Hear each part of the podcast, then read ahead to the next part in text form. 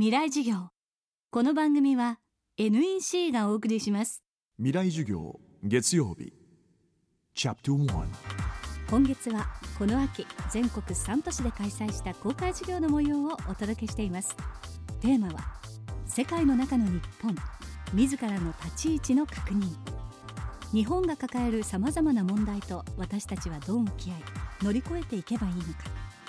各界の地の巨人たちが現役大学生に直接語りかけました。今週は青山学院大学教授で分子生物学者の福岡伸一さんの講義です。日本人であること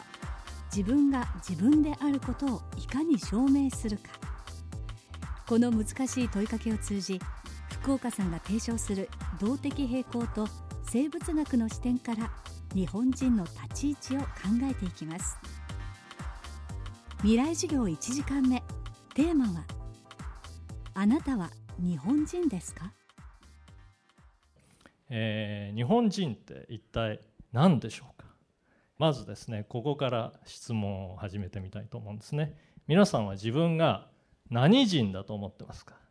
日本人でもいいんです。じゃあ何をもって自分が日本人であるか？それをちょっと聞いていってみたいと思うんですがいますか、えー、私は日本人日本国籍を持っているから。分かりやすいですね。じゃあもう少し他の意見も聞いてみましょう。はい。僕も日本人だと思います。はい。でその理由はやっぱ僕自身が僕自身のことを日本人だと思っているからだと思います。ああいいね。なかなか力強い意見ですね。じゃああなたは何人？日本人。はい。日本人は何人種に属するんですかね？黄色人種ですか、ね、黄色人種か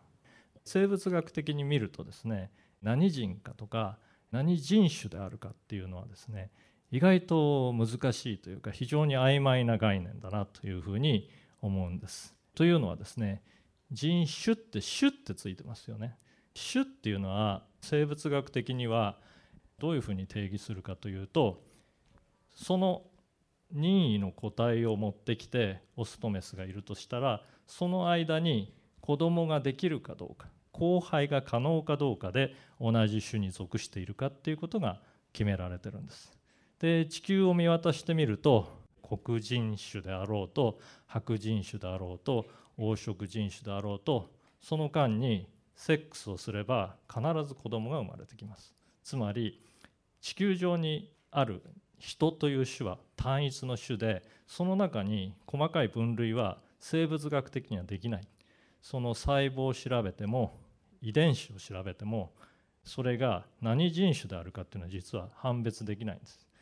マクロなレベルで、まあ、例えば肌の色が黒いとか黄色いとか白いとかいう差はこの皮膚のメラニン色素の量が多いか少ないかっていう連続的な差であってそこに人種の壁みたいなものは実はないんですよね。で日本人に関してもですね何をもって日本人とするかっていうことに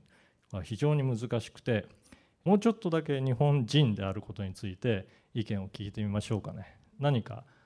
私はちょっと違う考えを持ってるっていうような人はいますか、えっと、僕は自分が、まあ、場合によっては日本人だとも思うし出身が神戸で神戸人だとも思うし アジア人だと思うし、地球人だとも思います、はい、その理由は僕は何人かって定義するのは自分が何が好きかとかどこで活躍したいかとかどこの人の幸せを願うかとかで決めるべきものだと考えているからであります、はい、なるほどね。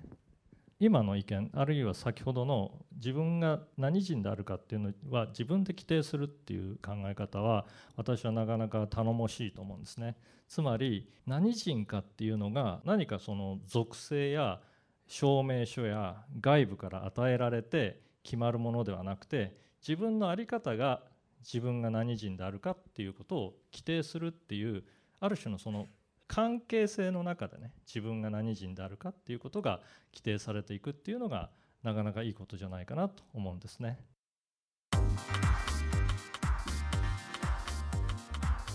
福岡伸一さんの講義の模様は完全版ビデオポッドキャストで配信しています未来事業2012で検索してチェックしてください。